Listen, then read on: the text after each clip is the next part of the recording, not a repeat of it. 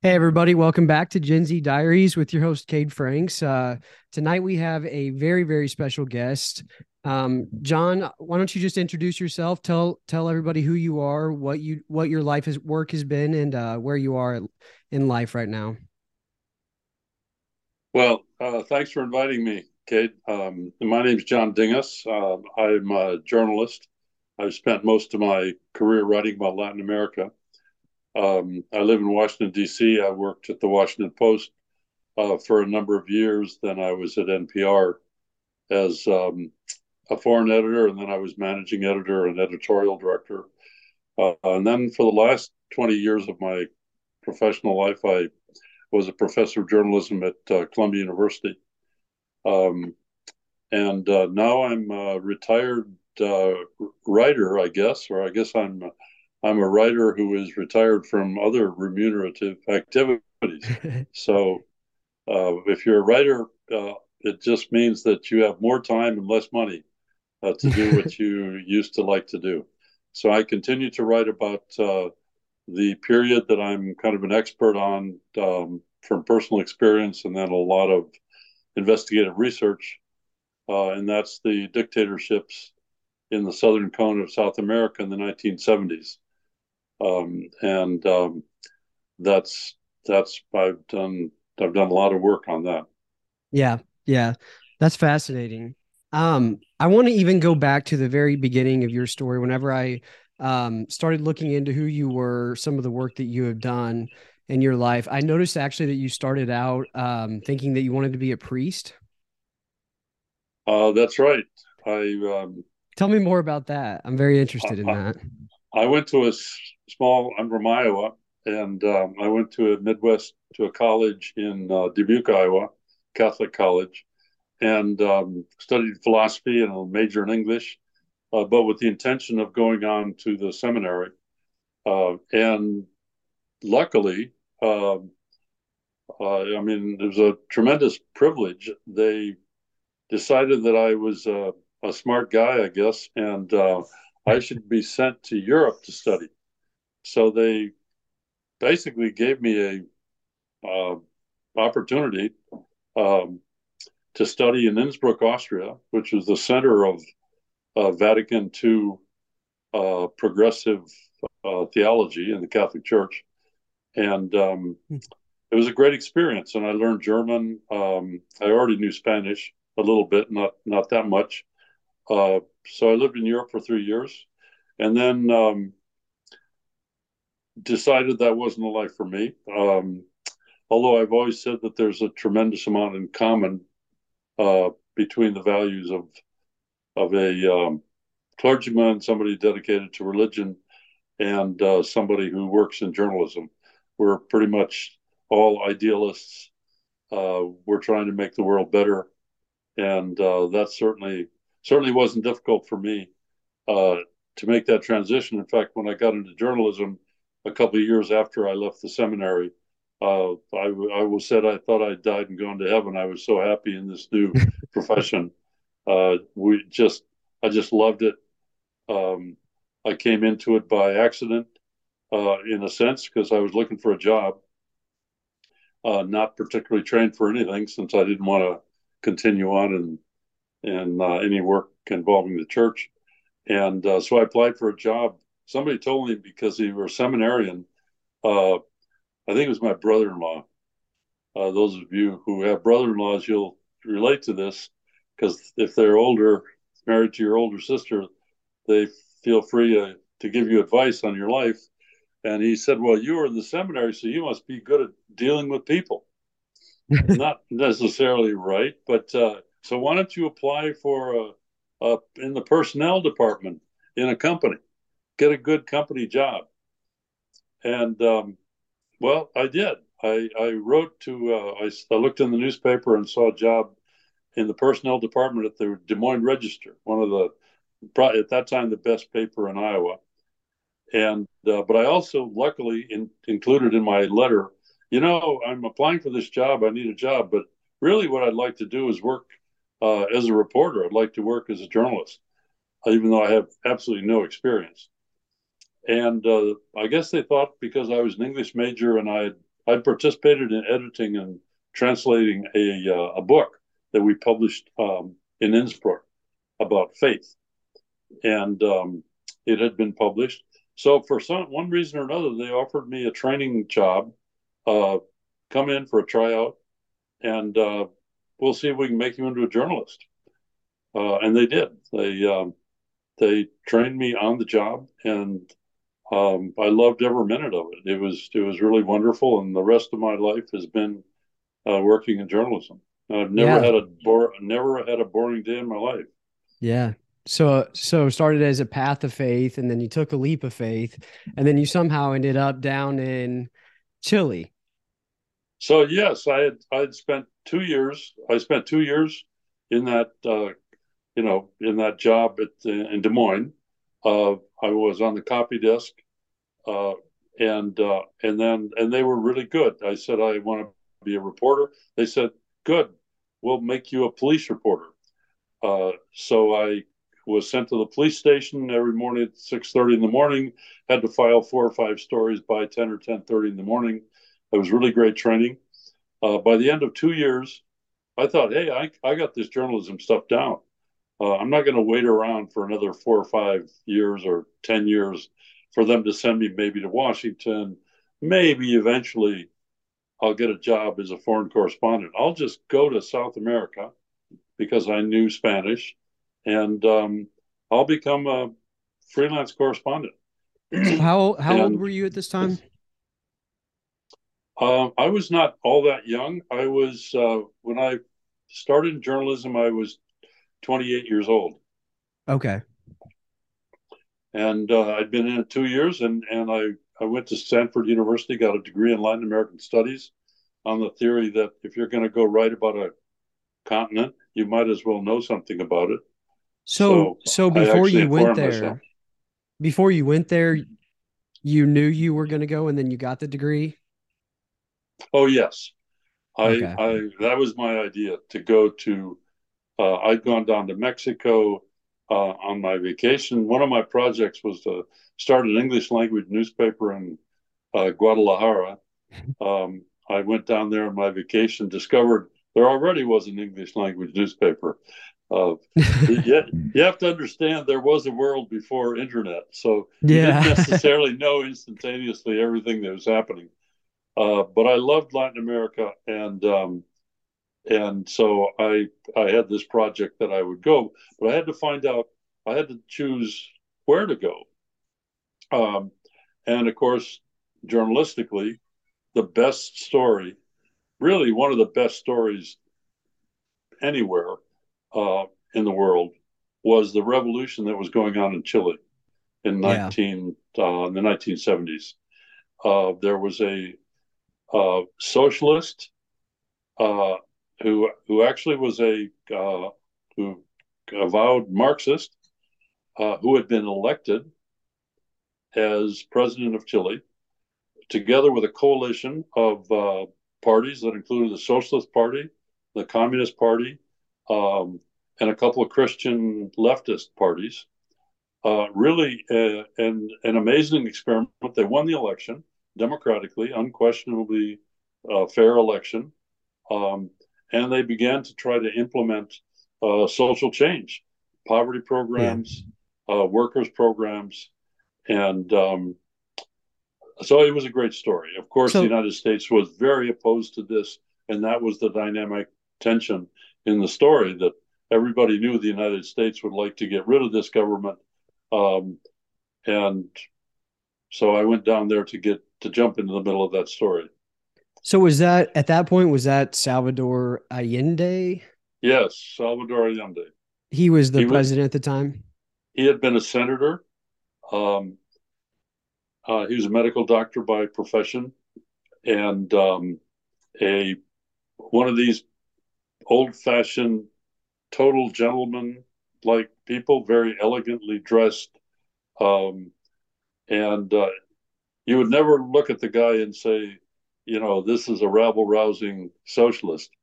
Right. Um, I mean, uh, Bernie Sanders looks like an absolute radical compared to uh, Salvador Allende.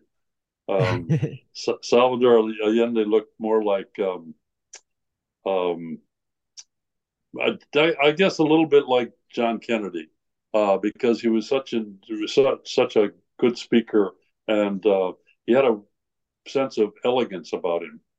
Uh, yeah. So, very popular reader, uh, a, a, very popular leader uh, in the midst of an experiment to try to um, do everything to, oh. you know, revolutionize the country. There we go. Yeah, there's a, there's a picture of Salvador. Yeah, I, I don't want to say that. I, looking at the picture, he's got that elegance. I don't know if John F. Kennedy uh, is really what would come to mind. Maybe you can think of another example of uh, well, who he looks like. But he was a great guy. He was a yeah. wonderful leader. Okay, interesting. Interesting. So you're down you're down in Chile when are you down there when um General Pinochet be, uh, were you down there before he comes into power? Yes, I, okay. I got there in 1972 and um, I was there for approximately 11 months uh, and then the coup hit and of course the coup changed my life much more than the months that I'd lived during the revolution. Right and uh, I had a great time. Uh, all of us, there were a group of Americans down there, um, and uh, leftists, all of them. Uh, I, I mean, I don't want to speak for all of them, but definitely there were people who had gone down there to participate in the in this experiment. They were just fascinated by it. A lot of young people, uh, students, young academics. Uh, it was so, a very exciting environment. Sorry to interrupt you. That's right. Um, when you say uh, uh, two things, um, when you well, when you say leftist, uh, just for everybody, what politically, what does a leftist stand for in this in this situation? Um, that's a good question because uh, in the United States, uh, we tend to think of the Democratic Party as leftist. Right. Uh, that's simply in contrast to the other party, particularly now, which is right now the Republican Party is quite far right. Um, Democratic Party in Latin America would not really be considered a leftist party. Uh, a leftist party would have to be, uh, in in fact, would be a party that uh, has socialist goals meaning the a very um, a project to run uh, the economy uh, for the benefit of the people rather than for the benefit of the business class. So socialism is, in in their way of, of thinking, um, is reconfiguring the economy uh, so that the so that the engine of um, equality and and prosperity for pretty much everybody in the country uh, is is the economy, not the other way around. Not that the economy serves uh, the people that own the businesses and they give employment and and and we hope that the employment gives wages that are high enough so that people can have a good life they kind of look at it the other way around. So that's that's the leftist agenda that was very, uh, very much uh, the agenda of the Allende government. Now, I, I don't want to underplay the radical nature of this. Um, together with this was the theory of social change, which involved um, the background of the Cuban Revolution, which had come to power through uh, a guerrilla warfare. Mm. And the the the unique thing about and and the people in Chile very much identified with what was happening in Cuba, uh, the social change that was being implemented in in Cuba. But the unique thing about the Allende Revolution was that it was democratic. So this was really the first time ever, in, in my experience, where you had an elected government that really was serious about respecting uh, parliament, free elections, uh, right.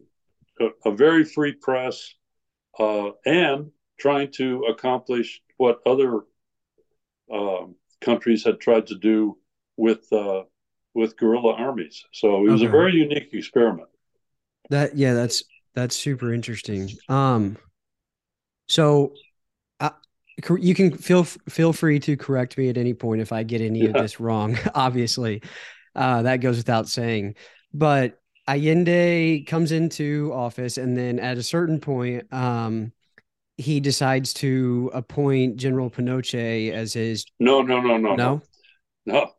General. Pinochet, All right, great. Here we go. General Pinochet does not is not appointed. Um, he was the leader of a violent overthrow of the socialist government. Okay, that's, so I that's yeah. how he came into power, uh, and you know, from the very first day, okay, uh, this military coup involved mass killings. So, so that's no, crazy. I don't, whatever I looked up, it said that he got appointed to the position and then 18 days later staged the coup to take over. So, oh, okay. I'm sorry. I, I wasn't, uh, I, I, I should have uh, asked more carefully. Yes, he was, uh, he was a general in the Chilean army. Um, okay. Okay. And at, uh, he becomes, uh, he, be, he is promoted to be commander in chief of the army. Um, because the previous commander in chief of the army stepped down under pressure. So yes, in that sense, uh, the the government uh, named him to be in that military position. Right. And yes, about 18 days later, he turns around and he was thought so, to be loyal to the government. Really? Um, uh, I guess he kept his cards pretty close to the chest and uh, turned around and led the coup.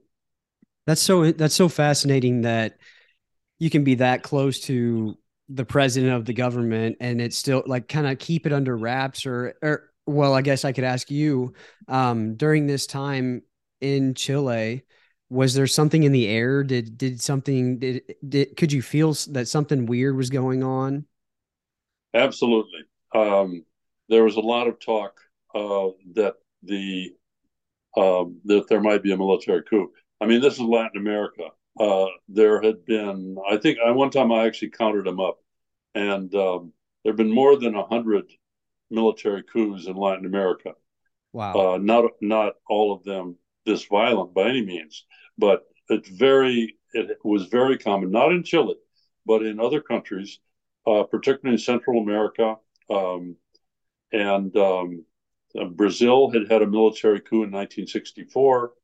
Um, uh, Paraguay had had a military coup in 1950, 58, 50, uh, 54 maybe.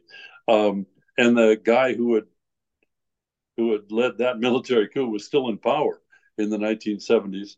Um, Guatemala, there had been a military coup. That one was backed by the United States uh, Dominican Republic, where there had been an invasion by the United States uh, of uh, the Dominican Republic because the United States didn't like the the president and uh, wanted to prevent him from um, coming to office. Mm-hmm. So it was very common, um, but uh, this was different. Uh, this began a period in which the military coup was not simply to overthrow one government and install another government. Uh, in this case, uh, the military st- stayed in power uh, for 17 years, uh, and they uh, really introduced a system of mass repression that had not been seen, certainly not in the big countries of South America uh, ever. Um, and with secret police system, institutionalized um, surveillance of all aspects mm. of life, yeah, um, torture, uh, and uh, a new phenomenon of uh, disappearance. So not only do you kill your opponents, but you dump their bodies in the ocean so that nobody ever sees them, and you deny that that person had ever been in your custody. Yeah. So it was it was a horrendous period, and it occurred, and it was not just Chile. At this point, uh, 1973 is really the beginning of a 10 year period, which I call the Condor years, um, because there were uh, six countries who were in military rule at this time, and they created an alliance so that they could implement these programs of repression across each other's borders. They would operate in each other's countries. Um, they would track down the exiles, people who had fled from one country to another, uh, grab them, and in many, many cases, um, kill them using the same method that right done in Chile. And um, this system of secret prisons, torture, and disappearance um, was really unique in in Latin America and and has not been repeated since. Yeah, and the fascinating part about it too is that all of these governments were cooperating with each other and letting each other come into their own territories and perform these operations and disappear people and torture people um, on different lands, you know? And so yeah. um, that's that's that's crazy. And that's uh that's what your book is about, Operation Condor. But I kind of want to go back to what is I mean, what is it like at the start of the coup in Chile? Where are you at? What are you doing? Um, yeah, like I think that's so fascinating because that's got that has to be just such an intense situation to be around. Well, I was um, I had been in Chile for um, ten months, and my I had a grant to um, file stories for the Inter American Press Association, and that had run out. Uh, but I decided I wanted to stay on. So I didn't want to return to the United States. I didn't have a job. I had a girlfriend in Chile. So, hey, why not stay? And uh, things were bad. They were tense. This was before the coup. Uh, but I thought, you know, I like, I really love this place. I, I really mm. want to stay here. And um, yeah. So I got a job um, as an English teacher. Your your typical gringo in a foreign country yeah, that's a job that's always available to you if you're halfway literature literate. And um, so I got a job at a English school called the Grange. And luckily, that when the coup happened, I was already teaching classes, uh, high school classes, and that protected me. So uh, if I was ever, I mean, my house was raided four times. Um, and my explanation was, you know, I'm teaching school at uh, the Grange, and even the cops knew that the Grange was this very conservative uh, upper class school, mm. and so they that allayed their suspicion of this gringo who's down there um, uh, living in this house. So it was um, the first few days were um, full of terror. Uh, we didn't know what was happening. We could hear every night. You would hear um, gunfire. Uh, somebody in the neighborhood shot a shot a, probably a pistol against our um, our house. So there was a bullet hole in the wall. Uh, we never knew who who that was. Right. Um, a friend of mine who lived in the house. Uh, it was a group house. There were eight of us who lived in this house in a middle class neighborhood. Um, my friend, who was a Chilean uh, named Alcibiades, um, he returned to his school. He was studying economics, and he returned to, as a graduate student. And he returned to his school the first day after the coup, and um, it was a trap. They they had set up uh, a military uh, raid so that as soon as the students all gathered together at this school to start their classes again, uh, they swooped in and took a whole bunch of them present, uh, prisoner. Mm. Uh, that's the way things were operating because it was considered to be a, a leftist school. Uh, so my friend was held, um, interrogated. Uh, I don't believe he was tortured. He was, you know, pushed around and things like that. But then they decided, well, there's nothing wrong with, there's nothing we're going to hold this guy for.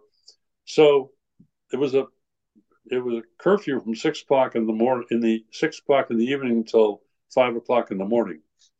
At midnight, they kick him out in the street in the middle of curfew, uh, three or four miles from our house. Basically, almost a death sentence because mm. they were shooting people who were out after curfew. So he oh, made man. his way jumping in and out of doorways, avoiding the patrols, uh, and he didn't make it to our house until five o'clock in the morning. And he jumped over the wow. gate and banged on the door. So that's kind of like a here's your freedom if you can make it moment. Exactly. Right. You know, and they were doing there one of the ways that even in the paper, um, there would be stories. For example, the the head of the civilian police under Allende, uh, his name was um, Eduardo Paredes. They called him Coco. Uh, the the right uh, hated him because they considered him to be the head of the pl- political uh, political police. Mm-hmm. In other words, like the FBI. Uh, they thought he was spying on them. Maybe he was, right? Uh, two days after the coup, a story comes out in the paper saying that Mr. Paredes, the former head of the uh, the investigative police, um, had gotten together with four of his officers and had gathered up guns and had were trying to flee and and were attacking the police and they killed them all.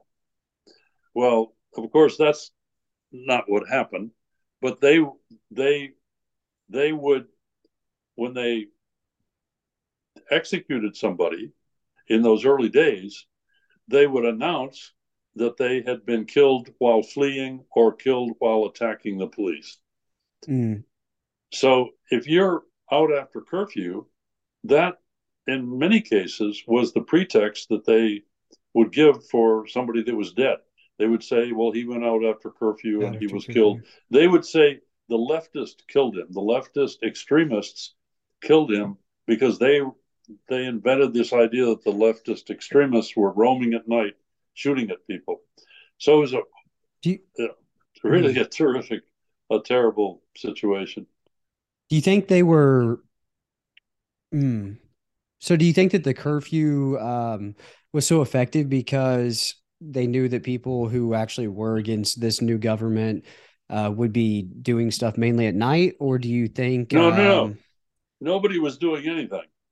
So they were forced. They were just like going around and hurting them up, basically, and saying, "Yeah, we caught them they outside." Were, they were using the curfew because yeah. in curfew everybody had to be in their homes or you you couldn't be on the street so right. they would then go around and raid houses oh man uh, and hope you know in the expectation that they would find uh, okay. the people at home now another example if i can go on about this go for there it. were two there were two americans um, who were uh, caught up in this um, and were detained at their houses separately. They actually knew each other, and I knew both of them.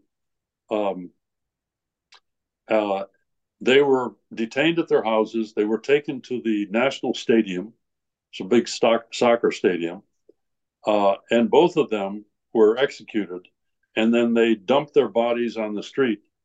Um, and so they would say, well, we didn't have them in custody. They were killed by the left. Oh uh, man! Uh, and this, there was a famous movie made about this called Missing, who's um, Jack Lemmon and Sissy Spacek uh, in the '80s, and the, the the movie was about this uh, this American who was killed after the military coup, and I'm actually writing a book about that now. Wow, that's fascinating. That's just that's so sad. Just everything that went on during that time and all of the abuses of power and uh, just how how quickly things can turn from someone who is democratically elected to someone completely taking over the government in a coup and committing mass murder. Yep. That uh, wasn't what I expected to find when I went down there, that's for sure. No. No, so I'm assuming kind of at this point is when your journalistic um process kind of started. Yeah, um I mean, I had I had written some stories uh, during the Allende government, um, which had very little impact on anybody. Um, feature stories, and so at the time of the coup, I wasn't writing stories at all, and I would not have been able to stay in Chile if I had been writing for a publication because mm. they they they were the, the foreign correspondents were personas non grata. Uh, you could get away with coming in and writing a couple stories, and then you would leave. The pub- stories would be published, and they would put you on a blacklist so that you couldn't come back into Chile. Mm. Um, so I basically, I really kept my head low for a while, um, for about a year. and in early 1975, I started writing again. And I got a job with uh, Time Magazine uh, to be their stringer, $50 a day um, when I was working for them. That was, that was, that was good money for me. What do you mean and, by stringer? Okay, stringer is a freelance journalist who works um, on a kind of informal contract or agreement with a particular publication. Mm, uh, okay. So that w- when Time Magazine wanted to do something in Chile, they would call me. Uh, there was a full time, very well paid correspondent who lived in Buenos Aires in Argentina, and he was my boss. So he and I would communicate by telex, which is this old system of of very much like the internet, where you were very much like um, text messaging, only mm-hmm. it was over phone lines on these on these great big machines and and we would we would arrange. I would tell him when there's a story developing that he might want to come over for from Argentina, uh, or I would uh, send him uh, what we called files, say 500, 700 words of here's what's happening. Um, not necessarily for publication. Um, or, for example, he was working on a story about, say, um, business developments in this part of Latin America. And he would send me a few questions and he would say, What's going on with the copper industry in Chile? Because that's the main industry. And I would do some research, I would answer the questions, and he would use that in the story that they were doing in Time magazine. So mm. that's the way it worked with Time. And with the Washington, then I quickly got on a, a string, we call it a string, uh, with the Washington Post. Uh, and uh, with the Post, I was doing um, my own stories. I was writing, pitching the story, writing the story from beginning to end. But because I was writing about human rights and all these atrocities, I wasn't able to sign, I wasn't able to put my name on the stories. Oh. so until the end of 1976, I was filing stories for the Washington Post um, without my name, um, and these were the some of the best stories I ever did because they were uh, about the same things that we were talking about earlier about the phenomenon of disappearance, um, about the torture camps, uh, about the secret repression that was going on in the country. all of that I was investigating using uh, my contacts with the Human Rights Organization, right. sponsored by the church, um, and um, I got away with it until the end of 1976. Um, and um, but I wanted to make a name for myself. I mean, as a journalist, if your name is not on your stories, uh, nobody knows who you are. And so I said, if I'm going to go anywhere in this business, I have to start writing with my name. So I started to put my name on the stories, and within two months, um, they they uh, detained me, took me down to the police station. Luckily, it was not the secret police, and they read a decree to me saying that I was being I was being expelled from the country. Uh, and I said, "Why?" And they said, "Well, there's in this decree there's three possible reasons. Um, you're a homosexual, you're a drug trafficker, or you're a Marxist." Huh. And I said, "I said, okay, I'll take the third one." Uh, Actually, I didn't do that, but that's the way I always tell the story. That's funny. That's funny. So I did. I actually ended up not being kicked out of the country um, because Jimmy Carter.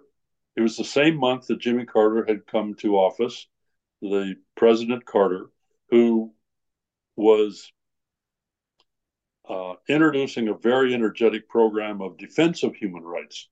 So the U.S. Mm. policy had gone from defense of the dictatorship to defense of human rights. Uh, and so the ambassador protested that they were trying to kick me out. And they said to the military government, um, You're just like the Soviets. The Soviets had just kicked out a correspondent for the Associated Press. And um, and so why are you kicking out this this journalist from Chile? You're just like and they rescinded it. They let me stay for another year. So I stayed mm. for another year um, at that point, I was uh, married, and uh, we had a child in 1977. Um, and in 1978, I um, I finally came back to Washington to work at the Post. Mm, interesting. Interesting. So when did when uh why don't you uh give everybody a brief rundown of like what exactly Operation Condor was? I know we've touched briefly on some of the um characteristics of it all, but uh, what what Operation Condor is, how you became um, interested in investigating it, where that process started. Um, yeah, just just give the brief rundown sure. first. Sure, I was the first writer to write about Operation Condor, um, and it was because um, in nineteen in September 1976 there was a car bombing in Washington D.C in which the former Chilean ambassador, who had been the foreign minister and the defense minister in Chile, was killed uh, mm-hmm. when his car blew up on Sheridan Circle in here in Washington. I drive by it almost every day. Uh, that assassination was carried out by Chile. Of course, they denied it at the time, but the FBI investigated it and in the course of the investigation discovered that part of that operation was um, carried out with the assistance of this alliance of the other countries uh, and they re- and it was the FBI that revealed the existence of this alliance, which was called Operation Condor. And so, because I was at this point um, I, I covered the assassination from Chile, writing background stories, and then uh, the FBI investigation was successful. And in early 1978, uh, they began to make public their findings. And by public, I mean they sent two FBI agents and an assistant attorney, assistant U.S. attorney, down to Chile to uh, ask for the arrest of three military officers. Uh, they had pictures. They had they had the goods on them. Uh, turns out that one of the assassins was an American citizen, a man named Michael Townley. Um, so that story, I was still there, and I was writing that story for weeks. I wrote many, many stories, and I became at this mm-hmm. point I'm using my own name so right. I'm now identified with a very important stories journalistically. Uh, so Operation Condor was one of the first, not, the, I discovered it because of its role in the assassination of Orlando Letelier. I had developed sources in the FBI who were willing to talk to me about this. In fact, the man who discovered it, who discovered Operation Condor, um, at one point in our many conversations, he read to me over the phone his original cable in which he informed the FBI of the existence of this Operation Condor. And for a long time, that was all we knew about it.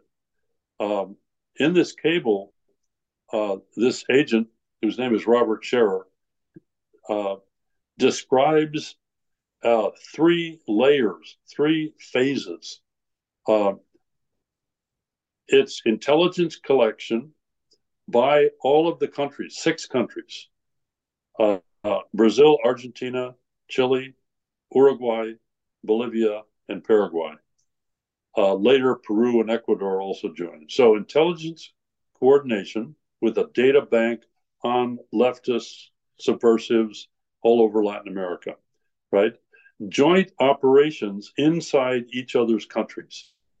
So, the Chileans could send a team of secret policemen to Argentina, where most of this happened, uh, with the names of people that they wanted to arrest, and in many cases they would they would detain people, and then they would secretly take them back to Chile, where they were killed. Uh, and the third layer of Operation Condor, the third phase, was assassination operations planned for Europe, planned for outside of Latin America. So the Letelier case was described in this cable as a possible phase three Operation Condor uh, action. Hmm. So that's that's how I got into this, and I and I, I wrote a book about the Letelier assassination. Um, in night, it was published in 1980, and in that book, I have a section uh, in one of the chapters about Operation Condor, and that was the first time um, anybody had written anything of any length in a book about Operation Condor. Mm. Um, and very little was known about it. I mean, pretty much what I knew about it from these cables and my conversations was the most that was known um, about this amazing, uh, horrific, uh, we call it now transnational repression. Right. Um, and then many years later, uh, the United States began to declassify documents about the assassination of Letelier and Operation Condor, and that's why I began to write my uh, my other book. I'd written another book in the meantime about Panama, and then this was my book uh, that I began in 1999, uh, based because I knew that these documents were coming out, and I would be able to understand them because I knew all the background. Mm, okay. Okay. To what is there any evidence that shows to what extent the United States had knowledge or involvement in Operation Condor? Sure. Um, that is one of the main things that I'm trying to explain and to explain it in the most objective and factually confirmed way because right. the United States has been involved in so many scurrilous operations in third world countries that there's almost an instinct that you see among people, particularly on the left, but not just people on the left, who say, well, if something really bad happens, uh, it must, the United States must be involved. You know, when when the economy uh, starts to be in trouble, and it's a if it's a progressive government, well, the United States must be screwing up the economy in order to make that government fail. So there's there's um, and military there we had, for example, there it was documented that the United States had been involved in the coup in Guatemala, the invasion of Dominican Republic. We were involved with the coup in Brazil. and we um, we were involved in a earlier coup in Chile in 1970 that was unsuccessful. So everybody assumed, uh, pretty much everybody, that we must have been involved directly in the coup in Chile um, in 1973, and that undoubtedly we had been the architects of Operation Condor. Well, of that list of of uh, crimes and misdemeanors, um, I'm sorry, I'm getting a call in here. Oh no, that I okay. can't. No I don't want to take it. Um, I'm sure it'll go away in a minute. Um, are you hearing the phone? No, it, it, doesn't seem okay. to affect anything. okay, good. Okay. Uh, so the United States was assumed to be involved in all this list. They were involved with about 80% of those things that I described. Mm. But the two things uh, at the la- end of the list, the coup in 1973 and Operation Condor, their role was indirect. In other words, they knew about it. They were complicitous in the sense that they didn't do anything to stop it. Uh, in fact, they defended what the governments were doing in the South in South America uh, against international criticism on human rights grounds. So during the Nixon Ford administration, we were on the side uh, of the dictators who were conducting these operations, these murderous operations, but we weren't directly involved. Um, so, and that's an important distinction. It's complicity, but it's not direct. It's not direct involvement. Right, but even even if the United States had decided to become more involved, I mean that that looks like some sort of um, physical interaction, you know, between the United States and Chile. I mean, uh, you would have to involve some form of intelligence operation, or you know what I'm saying? Like you would actually have to do some form of formal military yeah. operation if you wanted to be involved in that. And maybe at the time, the United States was just like, we don't want to really take that formal of a stance. We want to let them sort of sort things out rather than well, take such a direct yeah. stand. I mean, and we didn't need to take a direct, to have a direct role. Um, the the other element of this is that these military dictatorships um, were beyond the pale as far as the United States was concerned when they started at a certain point to project their assassination plans beyond Latin America. So into the European started, realm, into the European, they, there were plans for assassinations in um, specifically that they discovered in uh, Paris and in Lisbon. Lisbon. Um, and now I know that they had detected uh, I think it's 20 separate operations uh, to conduct these operations in Europe. When the CIA discovered that, uh, there was a big kerfuffle inside the US government about should we do something about this? Can we permit that they do assassinations in Europe? This is before the assassination occurred here in Washington, D.C. Okay. And Kissinger's decision was that we have to. Uh, he, he was convinced to come out against this, and so a uh, a what they call a démarche, uh, a warning, was crafted, and the ambassadors of those six countries were instructed to tell the head of state or whoever they could get to that we don't agree with these. We know about your plans. We don't agree with them. Stop them. Unfortunately, uh, that was the right thing to do. Unfortunately, Kissinger uh, waffled and didn't want to appease, what didn't want to offend uh, people like Pinochet. Uh, and he was told, well, maybe these plans are not really going to happen. And so he canceled the warning. And four days later, Letelier is killed in Washington, D.C. Uh, so it was it was a horrible intelligence failure yeah. that we could have prevented this, uh, and we didn't do anything about it. And Letelier was essentially the main proponent against Pinochet at the time, correct? Yes. Main political ally or ally, no, sorry, main political opponent. opposition. He was very important in the United States and he was very important in Europe. Uh, he was traveling frequently to Europe to organize the opposition to the dictatorships.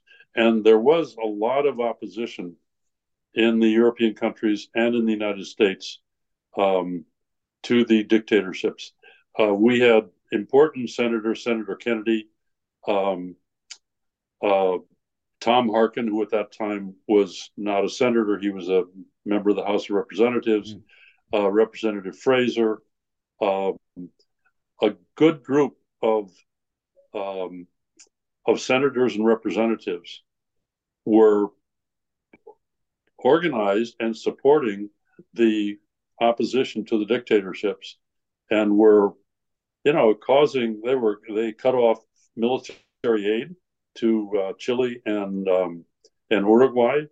Uh, they were making a difference. They were raising human rights as a hmm. value in in uh, in US policy. This really is the time when human rights becomes an institutional part of US foreign policy mm.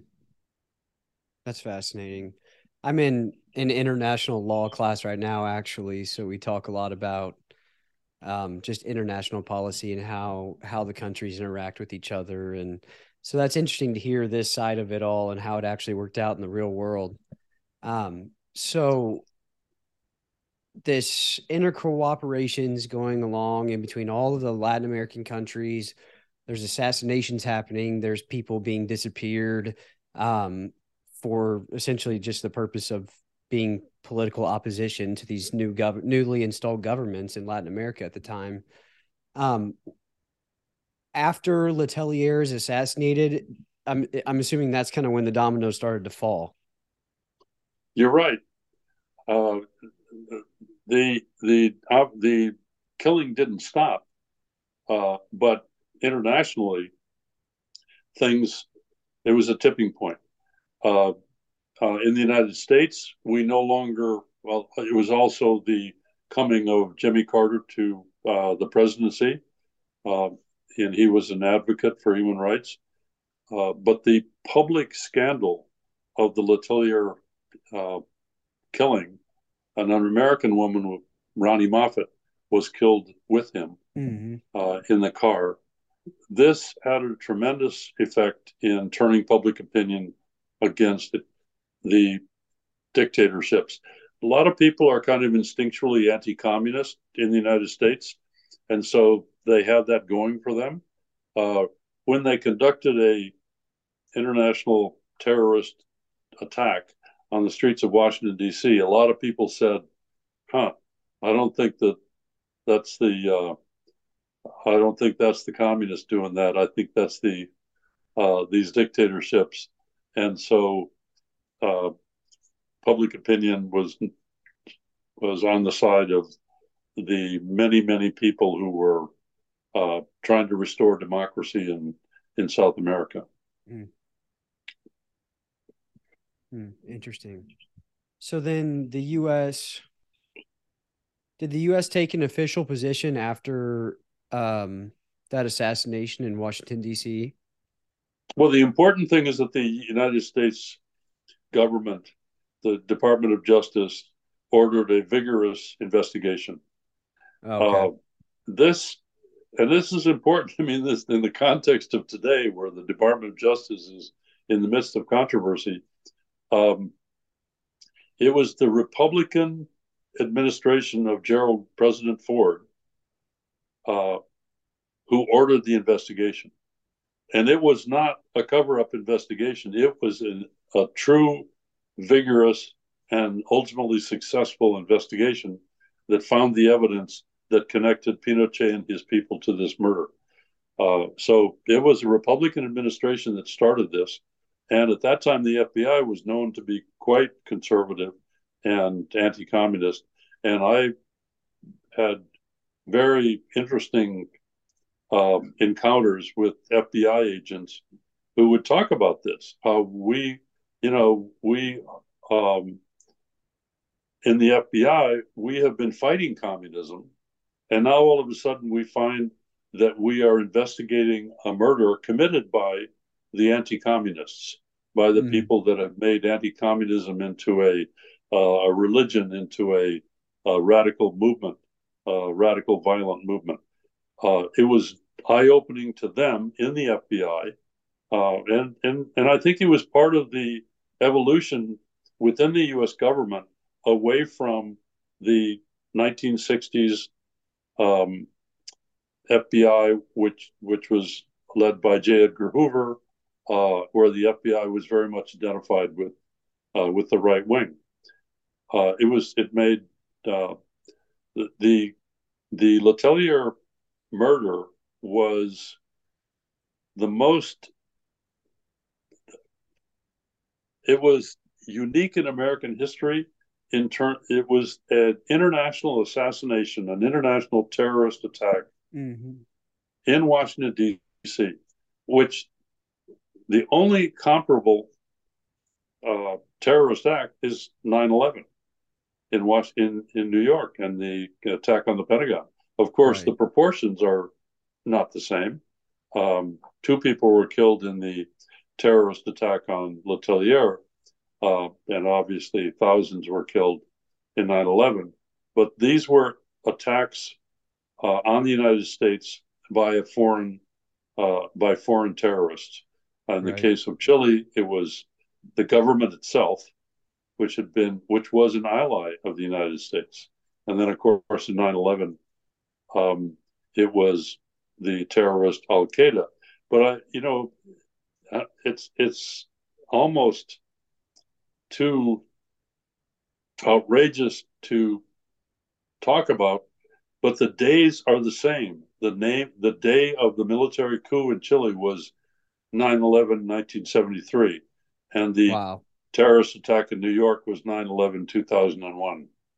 You know what's weird about that is there's other I've actually I can't think of any off the top of my head and I wish I had a little assistant to search for me. Uh, but unfortunately I don't. But there's other major events that have happened along this 9/11 timeline. So strange. It's strange to say the least. Um, oh man, where where where was I going to go with this? Um, do you think this? I guess this would be more of a speculative question.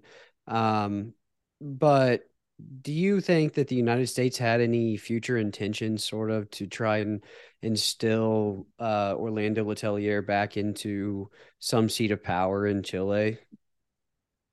No, that that was never part of U.S. policy. Um, I mean, he Letelier actually was had access to the U.S. government, uh, not only among the Congress people and senators who were in favor of human rights. He had had a lunch with Henry Kissinger a few months mm-hmm. before he was killed, so he w- he had access at a very high level. Uh, I think he would have been a candidate if he had not been killed. Uh, I don't think the United States would have been involved in supporting him or anything like that. But they certainly, he was highly respected, uh, even among people in the uh, in the U.S. government uh, during a during the Republican administration. Um, and you know, one of the purposes of Operation Condor was precisely that to get rid of the most important exiles who would be the would be who would be the leaders of a democratic uh, government that would replace the military. So it wasn't by accident. Um, uh, he was one of uh, a number of leaders. Uh, there were two important leaders from uh, Uruguay who were killed.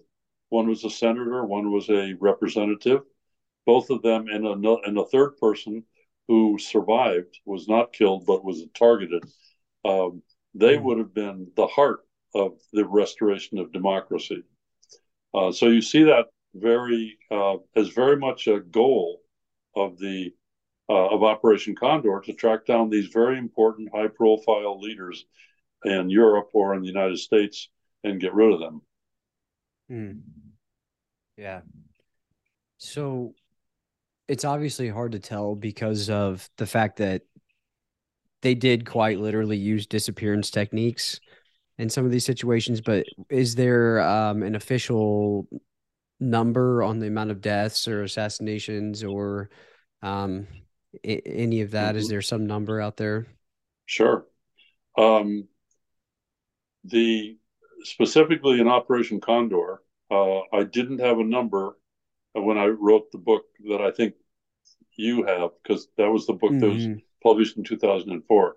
But yeah. I, have written a second book on Operation Condor that was published in 2021. In, um, in so far, it's not out in English. It, it was published in Spanish, and I I compiled a database of all the victims of Operation Condor. So the number uh, is 640 uh, victims of Operation Condor. Um, and of them, the, um, uh, the there were very few survivors. Uh, but the uh, I think uh, I think in addition to the 640, there were about there were there were 200 people who were um, who were detained or uh, rounded up in these international operations, uh, but um, they were not killed in all cases, and and people some people survived. We don't know how many survivors there are because generally those cases are not publicized, even by the mm-hmm. human rights organizations. Uh, so uh, I've come up with like 250 people that were either targeted or rounded up in these Condor operations. um, and um, um, and were not killed, but uh, about 600 were killed. I have the, the my database is very very precise. Uh, at this point, mm. it doesn't change very often. Uh, occasionally, um, I I come across a new case, but um, at this point, the only new cases are where I discover somebody who was arrested and was then expelled from a country or something, and that was a Condor case. Now, yeah, yeah. this is in the context of a much larger phenomenon of killings by the countries against their own citizens. So in Chile, the Chilean government killed and disappeared 3,196, I think is the number. Um, wow. And in Argentina, the number is 9,000 people who were killed uh, and and disappeared. Um, Uruguay, it's a very ironic case in Uruguay. Uruguay is where the famous Tupamaros guerrilla uh, organization was very successful for several years. They were then defeated, and thousands of these guerrilla fighters were put in jail, but they weren't killed. Our, Uruguay did not kill its prisoners. They used torture, um, but they didn't kill them in Uruguay for the most part. Um, but in Argentina, Operation Condor was rounding up Uruguayans, Uruguayans, and killing them. So mm-hmm. there were more Uruguayans killed yeah. in Argentina than were killed in Uruguay itself. Man, first off, just rest in peace to all of those people who had that horrible, horrible fate. You know, that's so that's so sad, and um, it, it's terrible to see what power does to people in those situations and what people are truly capable of. Well, let me just, I'm glad you said that because um, I don't like to talk about this just in terms of the statistics or the activities of the military, as terrible as they are. I like to focus in my in my books, particularly my new book that is coming out, on the human stories of the people that that went through this.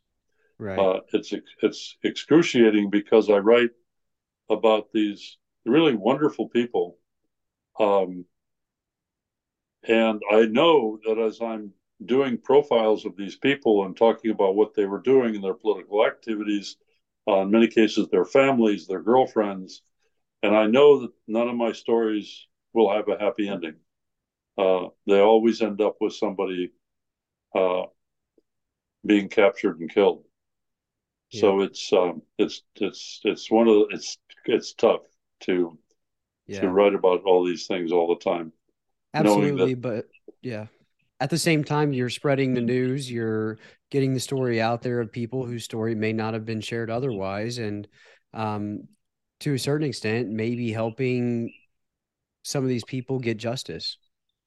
Hopefully, that's my goal, and um, it's certainly I've dedicated my life to it, so I I do feel it's it's worthwhile, um, and it makes a difference. And the the reason that it makes a difference is that you can't read the stories of these people and and what they did um, without being affected uh, by the by the crime that was committed against them, and it makes people think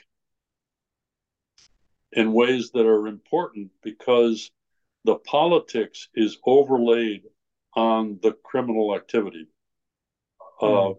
the people, for the most part, that were killed were militants on the side of the left. In some case, in many cases, they were Marxists. In some cases, they were involved in violent activity. Not the majority of cases by any means, but definitely there were people who were real guerrilla fighters uh, who were caught up in this and killed. Uh, and so you have to you have to think that that human rights crimes are not just against so-called innocent people. And by innocent, I, I mean people that were not involved in anything. These people were committed to a cause, almost 100%. Occasionally, there would be somebody who would be uninvolved but was caught up and killed because of association with somebody else. Mm-hmm. That certainly happened in, in many cases.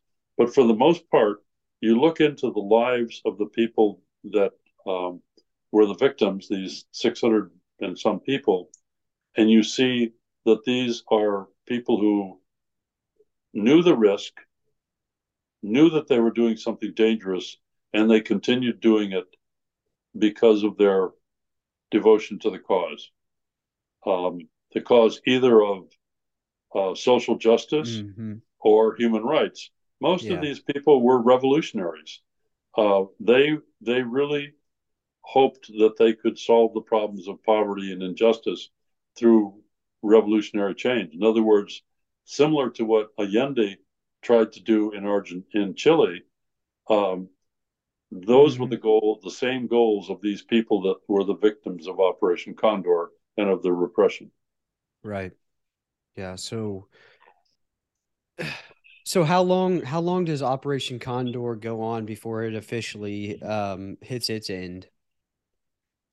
It uh, was the the period of Operation Condor goes from the military coup in Chile, um, and it is pretty much completely petered out by the time 10 years later when the Argentine government collapses, the military government collapses, um, and democracy is restored in uh, in Argentina.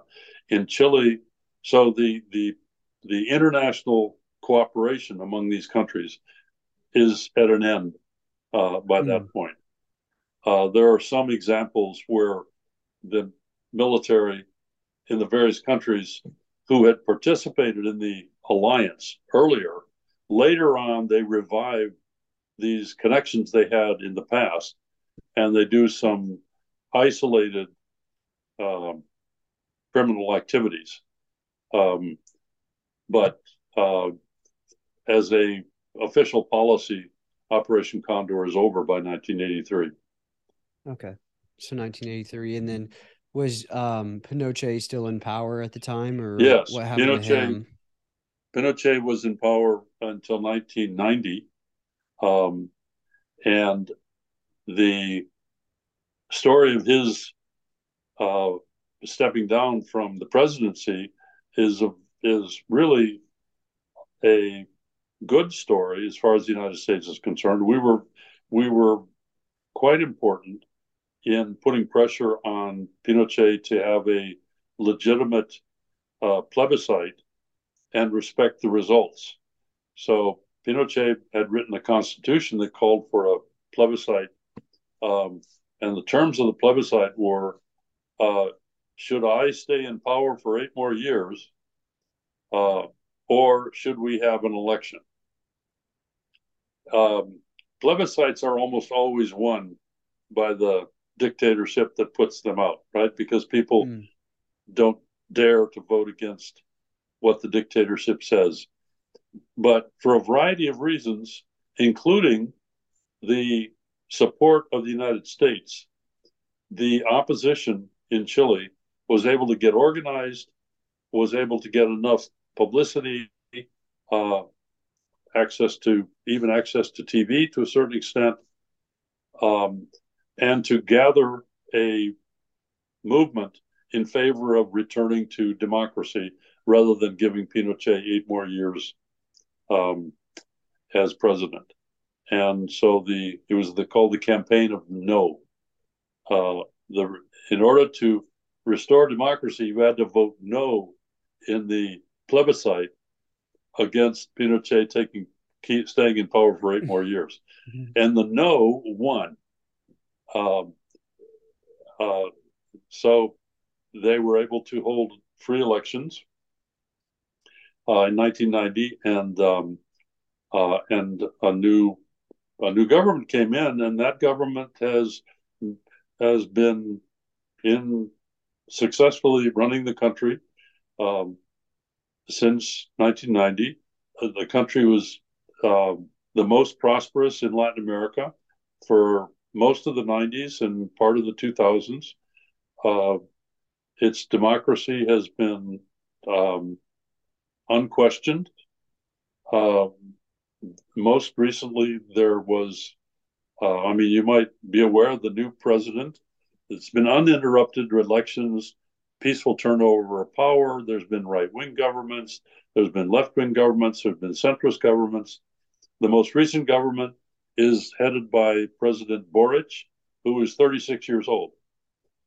Uh, and he comes out of a student movement and a, a protest movement uh, that started in uh, the student movement began in uh, like 2015, and the protest movement in 2019 actually uh, was nationwide um, and was very was so influential that the government promised that they would rewrite the Constitution um, in order to continue the process of change.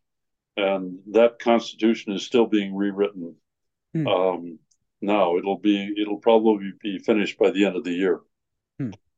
Well, that's kind of a beautiful story. Then um, it's hard. It's hard to see those through those dark times, those really bad times where um, some very just terrible things are going on. But uh, sometimes it takes kind of the dark times to be able to bring back the light, you know, to be able to plant that seed and see new birth, new growth, new change like the Chilean government has seen. Well, you're you're looking at the the optimistic side of this, uh, and it's it's true. I mean, I'm glad that I was able to ultimately write a story that has had a um, a positive and happy happy ending for many many people, um, and the country is is doing well. Uh, I have many many friends. My son lives in Chile. Um, my new granddaughter is is now starting to grow up in in that country, and I go down at least a couple times a year. So um, it's uh, it's very important to me, and um, uh, you know, like every country, it has many many problems, mm-hmm. um, but it's solving them using democratic methods. Um, and that's coming out of a tremendous dark period. I wouldn't I wouldn't want to put it as you have to go through a dark period in order to come out into the light because I don't want anybody to have to go through what the Chilean people did right for no. those 17 years. No. No. Um yeah, and I I guess I was just meaning more generally sometimes you have to go through challenges and changes right. and um unfortunately during some of those challenging changes you can enter some very dark periods but uh, John, I'm fascinated by your work. I really appreciate you coming on and sharing your story um, and all of this history with everybody that's going to hear this podcast. Um, are there any other key points you'd like to make, or any key key facts, information that you'd like to throw out there about Operation Condor? You know, I I think you covered them all. I mean, we've I can't think of any of my favorite stories that uh, I haven't had an opportunity to to tell you about.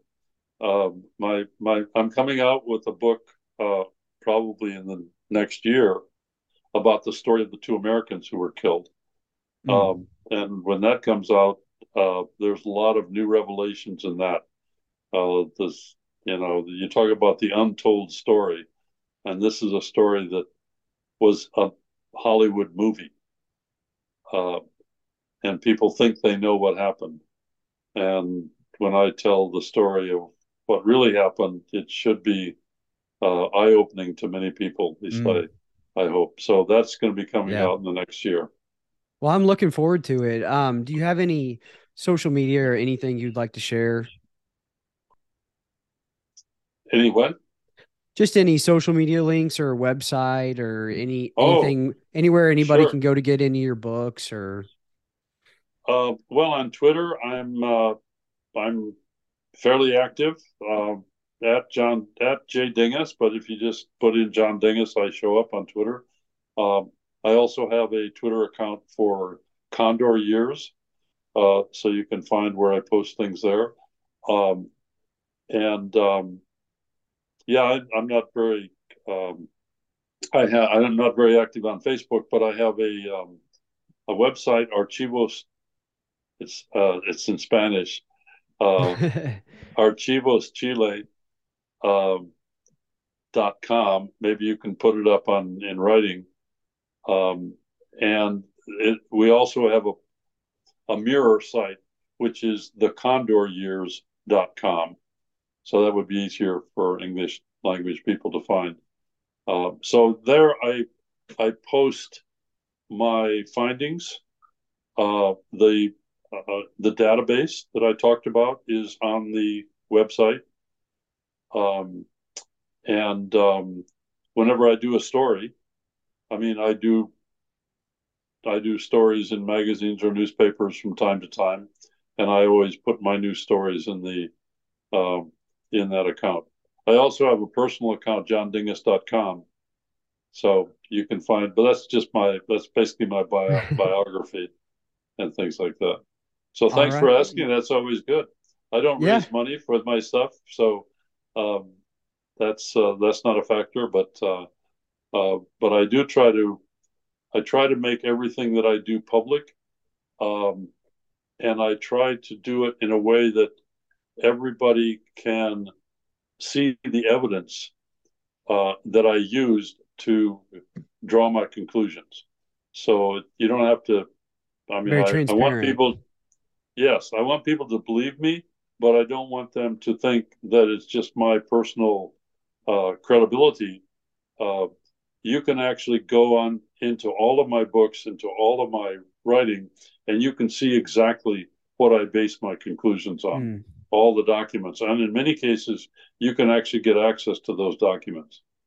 That's awesome. That's that's really cool because a lot of people don't do that. They don't share all of their documents and information. So uh, appreciate you doing that. I appreciate you shedding light on this entire topic, this entire situation, and all all of the work you've done. And uh, John Dinges, everybody, thank you. Yeah, thank you. It's been good to be with you, and uh, good luck with your podcast.